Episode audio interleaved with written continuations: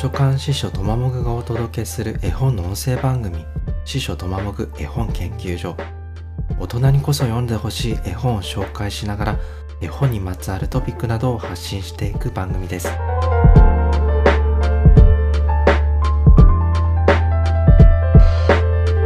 今回ご紹介する絵本はクリス・オーメルさんの2匹のカエルその棒切れどうすんだ？です。クリス・オーメルさんは1955年イギリス生まれのイラストレーター絵本作家です。学校で絵やデザインを学んだことはなくて職業も掃除やゴミ収集郵便配達工場など肉体労働の仕事を転々としてます。ただ父親が本寺芸術大学で絵画を教えていてそんな父親から絵や版画をみっちり学んでます。道具を一式揃えて本格的に独学で絵を始めたのは1982年で27歳頃です。その時手を出したのが木版画で後のキャリアを通してメインの表現方法になっていきます。当時は木版画は大して流行ってなかったんですがこれも正式なアートの教育を受けてなかったからで流行を全く知らなかったおかげです。それから版画を出版社に送っていくうちに本の表紙の依頼が来たりしてそれから10年くらいはお客さんからの要望で作る商業イラストレーターとして食べていくことになります。1990年には初めて動物のアルファベットというアルファベットの本を出版するんですけど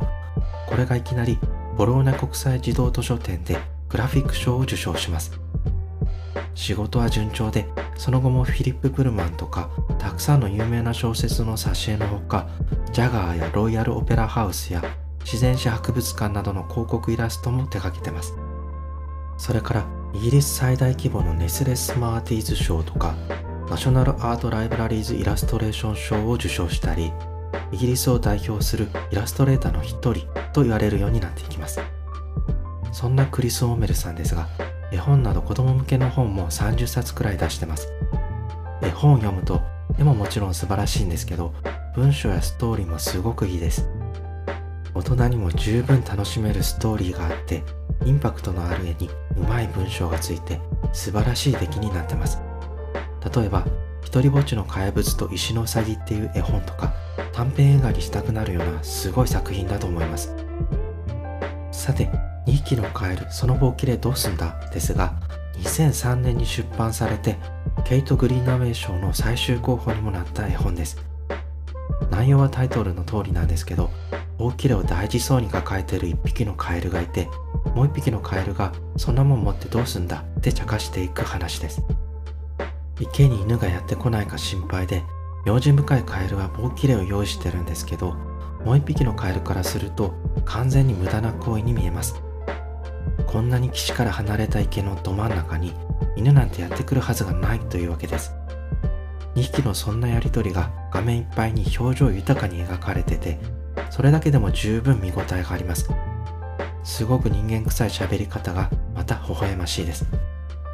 そうやって2匹が会話に夢中になってると水中のカーカマスが大口開けて襲ってきてそこから場面が目まぐるしく展開していきます。ここまで読むと棒切れの使い道がなんとなく想像ついてきますけど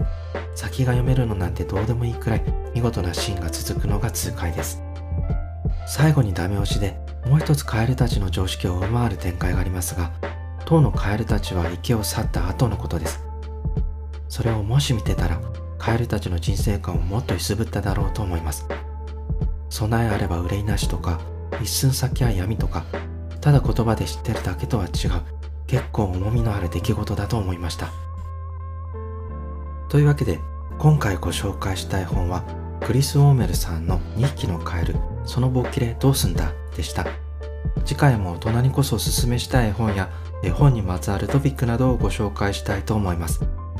番組を気に入ってくれた方はフォローしてくださると嬉しいです。